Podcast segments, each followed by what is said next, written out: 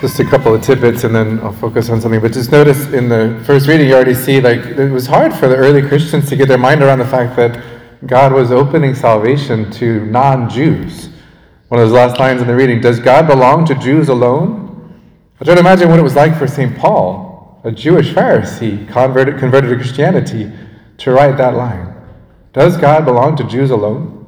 And of course, he's come to understand, no, he doesn't. But I think his people, the cultural Jewish people at the time, were like, of course he does belong to Jews alone.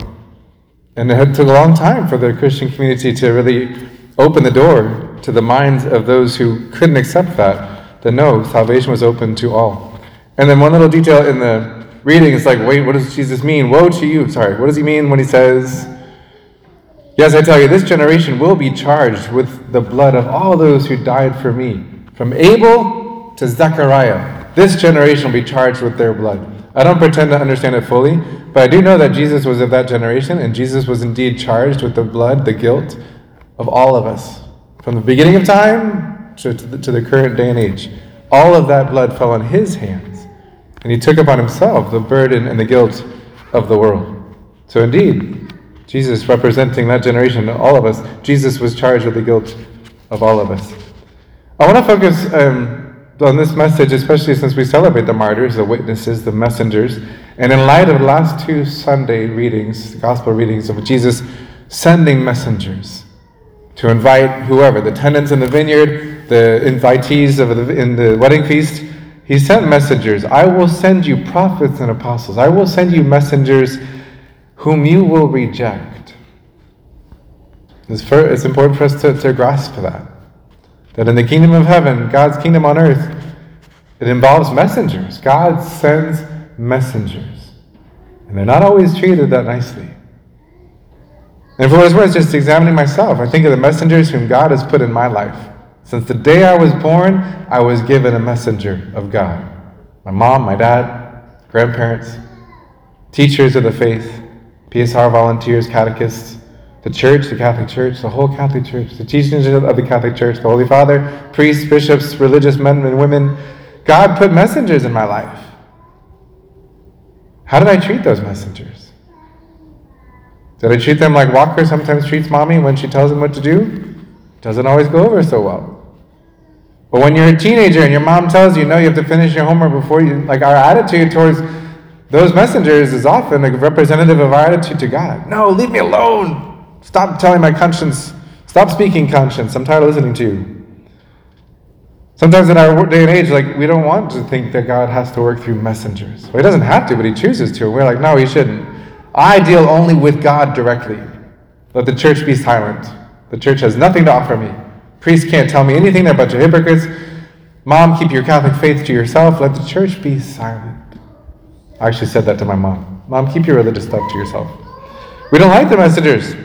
And we want God to give us that message in the lightning in the sky. Am I that stubborn? Is my pride so naive and self deceived? When we know God uses messengers, do I judge the messengers and throw out the message because I don't happen to like the messengers? Do I insist that the message has to be tailored to my broken whatever? My ego, my laziness, my lust, my greed, my parameters in which God, you can tell me to do this, but not that, because that wouldn't be, no, you wouldn't ask that much of me. Why, Walker? It's true. He challenges us. Do I make it hard for others to accept the messengers of God? Oh, you're a Catholic? Oh, well, nice knowing you. Do I intimidate them? Do I, do I, I don't know. Do I make it hard for them to stand out for their Catholic faith? We often find ourselves shunned, which is my second point, especially in the light of the martyrs. God uses messengers. Am I willing to be one of his messengers?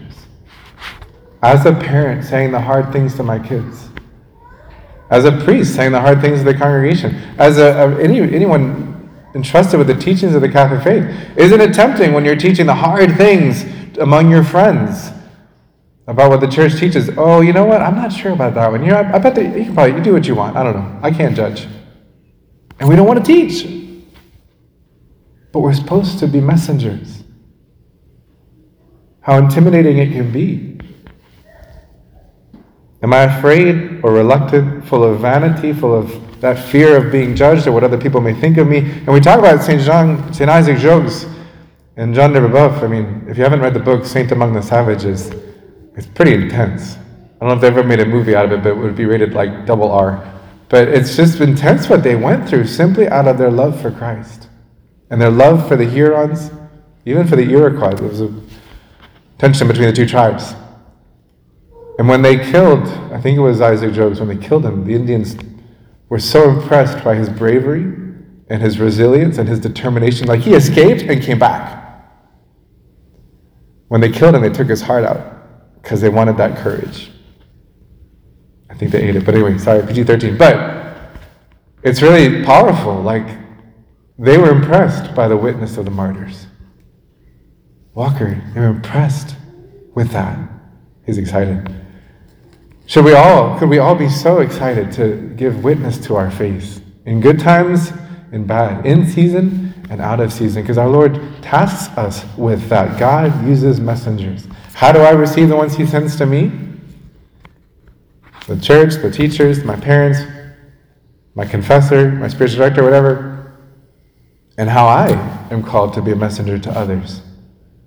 As an older brother or sister in the faith, as a parent, as a godparent, faithful to the message not betraying it or giving in to the weakness to tailor it to myself or tailor it to the weakness of the person in front of me.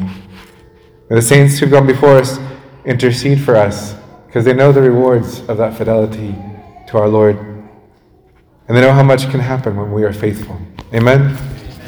Jesus, Mary, and Joseph.